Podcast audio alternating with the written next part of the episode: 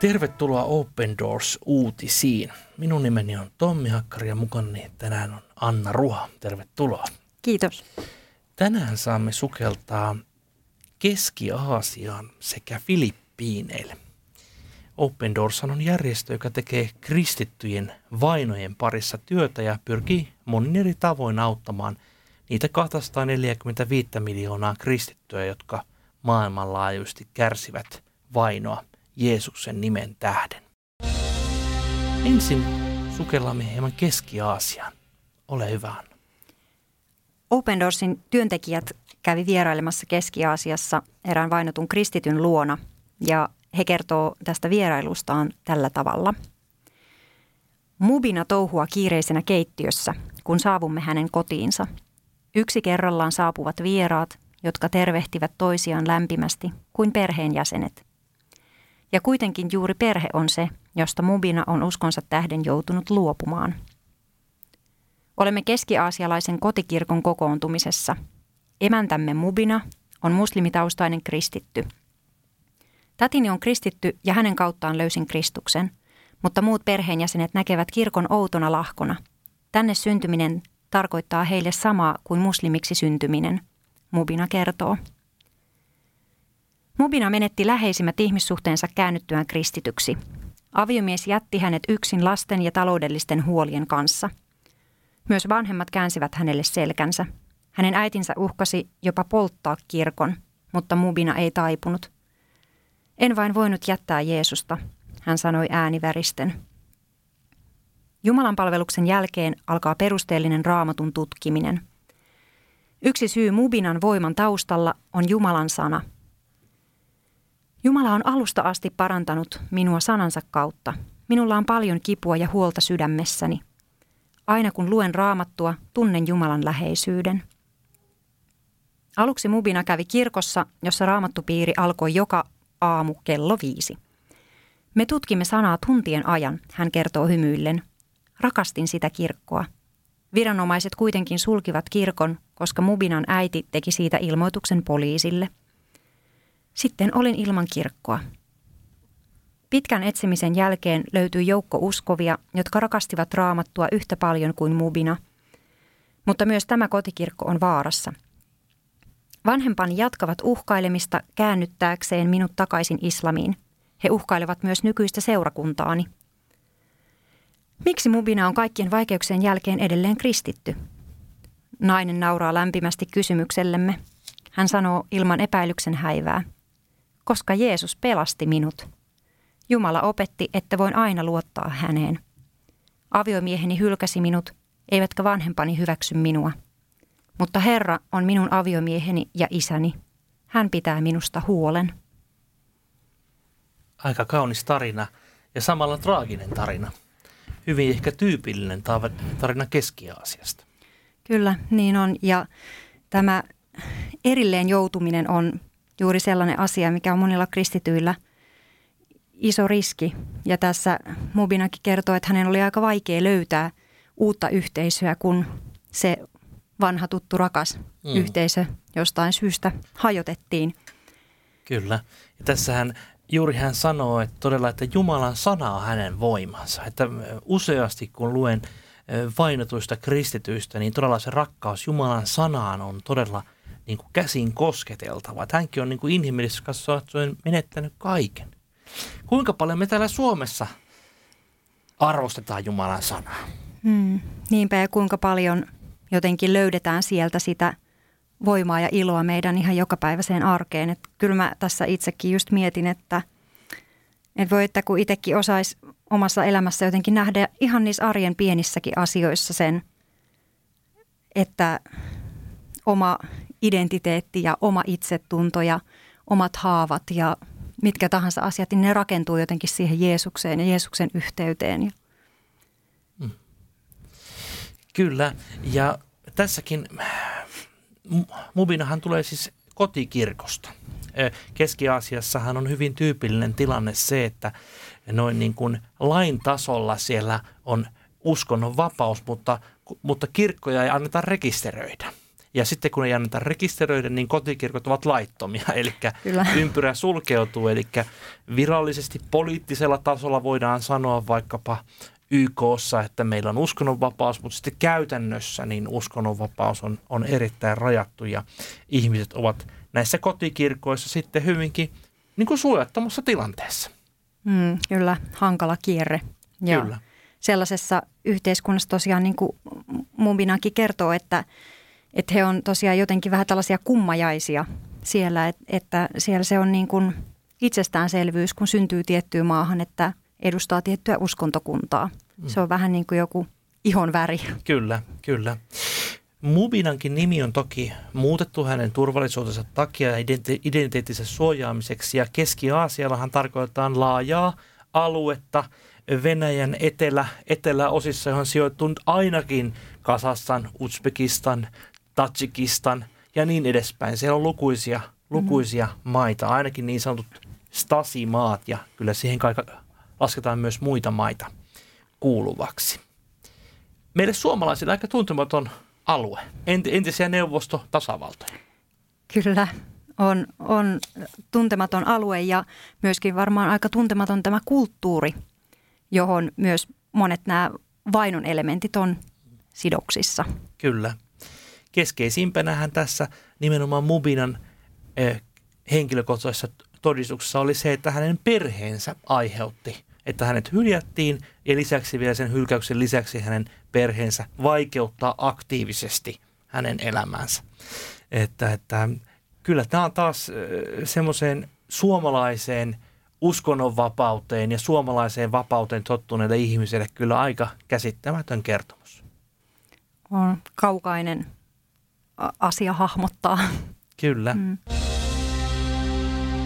Minulla on myös toinen tarina, toinen kertomus Filippiineiltä, ja aivan erityisesti tällä kertaa puhutaan Etelä-Filippiinien alueesta. Filippiinithän on noin päällisin puolin kristitty maa, mutta erityisesti tuolla Etelä-Filippiineillä on sellaisia alueita, missä on erittäin vahva muslimienemmistö sekä myöskin kristityillä erittäin vaikeat olosuhteet elää. Etelä-Filippiineillä on muslimiheimo, joka uskoo olevansa kuninkaallista syntyperää. Jade, tarinamme päähenkilö, kuuluu juuri tähän heimoon. Jade ei kuitenkaan ole tuntenut itseään prinsessaksi. Hän nimittäin kerran jopa halusi tappaa itsensä. Hän sanoo: "Äitini kuoltua muutin Manilaan, Filippiinien pääkaupunkiin, toivoen voivani aloittaa siellä uuden elämän. Se ei kuitenkaan onnistunut. Oli paljon ongelmia ja oloni oli tyhjä. Minä masennuin syvästi." Jade kertoo, että hän ystävystyi kristityn naisen kanssa, joka kertoi hänelle Jeesuksesta. Hän sanoo: "Aluksi evankeliumi kuulosti niin erilaiselta kuin islamin opetus. Sanoin kuitenkin mielessäni, etten tarvitse tuota Jeesusta, koska en ole syntinen. Islam ei näet opeta, että olen syntinen. Olennaista on islamin mukaan noudattaa kuuliaisesti islamin oppia." Jade oli kuitenkin utelias ja otti ystävänsä antaman raamatun. Sieltä vastaan tuli Jeesuksen sana: "Minä olen portti. Se, joka tulee sisään minun kauttani, pelastuu." Jade hämmästyi. Miksi Jeesus ei asettanut mitään vaatimuksia? Kutsu koskee kaikkea ihonväristä, varallisuudesta tai heimotaustasta riippumatta. Jade luki lisää raamattua. "Totisesti, totisesti, se, joka kuulee minun sanani ja uskoo minun lähettäjääni, on saanut ikuisen elämän. Hän ei joudu tuomittavaksi, vaan hän on jo siirtynyt kuolemasta elämään." Nämäkin Jeesuksen sanat koskettivat häntä syvästi. Muslimina hän oli uskonut päätyvänsä kiirastuleen, jossa enkelit saattaisivat rankaista häntä. Nyt raamattua lukiessaan hän ymmärsi voivansa saada iankaikkisen elämän yksinkertaisesti uskomalla Jeesukseen. Ja niin Jade teki. Perhe ei valitettavasti hyväksynyt Jaden päätöstä, vaan uhkasi tappaa hänet. Jonkin aikaa hän uskon tultuaan pysyttelikin poissa kotiseudultaan. hän kuitenkin koki Jumalan kutsuvan häntä palaamaan ja kertomaan Jeesuksesta omalle heimolleen. Aluksi Jade vastusteli. Herra, en halua palata sinne, en. He tappavat minut. Jumala kutsui kuitenkin edelleen. Psalmeja lukiessaan hän ymmärsi, että Herra on hänen paimenensa, joka pitää hänestä huolta jopa kuoleman varjon laaksossa. Sen takia hän päätti noudattaa Jumalan kutsua. Nyt Jade on palannut kotiseudulleen ja julistaa siellä evankeliumia. Kuolemanvaara ei ole väistynyt mihinkään, mutta hän on nähnyt Jumalan toimivan ihmeellisellä tavoilla oman heimonsa keskellä. Siskonikin vainosi minua, mutta muutaman kuukauden kuluttua paluustani hän sai kohdata Jeesuksen. Olin kyllä puhunut hänelle Jeesuksesta jo monta kertaa ja aina hän oli vakuuttanut, ettei usko. En kuitenkaan luovuttanut. Olin varma, että vain Jeesus voi vapauttaa hänet. Niinpä kerran siskoni rukoili Jeesusta. Jos olet Jumala, anna minun nähdä sinut.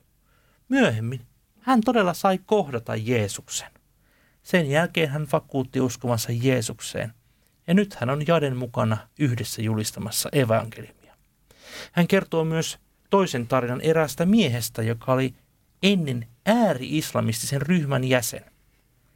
Hänellä oli edelleen pelottava maine, mutta hänkin sai tulla kristityksi. Ja tämän hänen maineensa takia, hänen menneen tavallaan arvovaltansa takia, ihmiset jopa suostuvat kuuntelemaan häntä. Ja kuunneltua miestä ihmiset huomasivat hänen todella muuttuneen.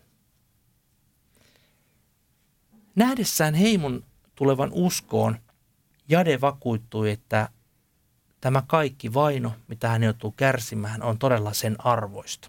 Hän jopa päättää, vaino kuuluu asiaan. Se tuottaa runsaan sadon. Jos kuolemme Jeesuksen tähden, se on varmasti jännin tapa kuolla. Jumala ei ole kuitenkaan toistaiseksi sallinut meidän kuolla. Miksi? Jade päättää ja sanoo, siksi, että työmme saa jatkua. Uskomme, että Jeesus palaa pian, joten meillä on kiire julistaa evankeliumia. Voimakkaita sanoja Jadelta, joka todella elää pienessä heimossa Etelä-Filippiineillä. Kyllä, ja koskettavaa toi, että mikä hänet lopulta sai kiinnostumaan Jeesuksesta. Mä oon kuullut tämän aikaisemminkin, että joku lähetti, joka on tehnyt muslimien parissa työtä, niin on sanonut, että ei muslimeja niin hirveästi kiinnosta se opetus siitä synnistä loppujen lopuksi, ja että Jeesus pelastaa synnistä, vaan se on oikeastaan se Jumalan ehdoton rakkaus, joka vetää heitä puoleensa. Kyllä, ja tämä sama rakkaus vetää täällä Suomessakin meitä puoleemme. Niinpä. Kyllä. Tämä Open Doorsin mediassa julkaistu tarina todella saa pohtimaan, että mitä minäkin olisin valmis tekemään. Hän oli valmis jättämään sen helpohkon elämän siellä niin sanotussa kristillisessä Manilassa, Filippiinien pääkaupungilla, ja palaamaan todella sinne oma heimonsa luokse. Hinta kuulostaa kovalta. Kyllä, mitä on valmis tekemään Jeesuksen nimen tähden. Ja tämä on oikeastaan hauskasti linkittyy myös tähän Open Doorsin viikonlopputapahtumaan, joka on tulossa maaliskuun lopulla, Minun nimeni tähden viikonloppu. Minun nimeni tähden viikonloppu on todella Suomen raamattuopistolla järjestetty viikonloppu, jossa voit ihan paikan päällä kuulla vainottuja kristittyjä, kuulla lukuisia asiantuntijoita, jotka puhuvat tästä aiheesta, pureutua Raamatun sanaan ja rukoilla vainottujen kristittyjen puolesta. Sinäkin olet todella sydämellisesti tervetullut Minun nimeni tähden vainottujen kristittyjen viikonloppuun 29.–31.3. Suomen raamattuopistolle Kauniaisiin.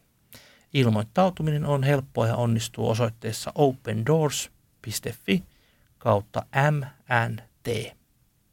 Eli opendoors.fi/mnt. Tässä oli tällä kertaa Open Doors-uutiset. Toivotan sinulle siunausta tähän päivään ja muistathan rukoilla niiden 245 miljoonan kristityn puolesta, jotka kärsivät vainoa yhden nimen, Jeesus-nimen tähden.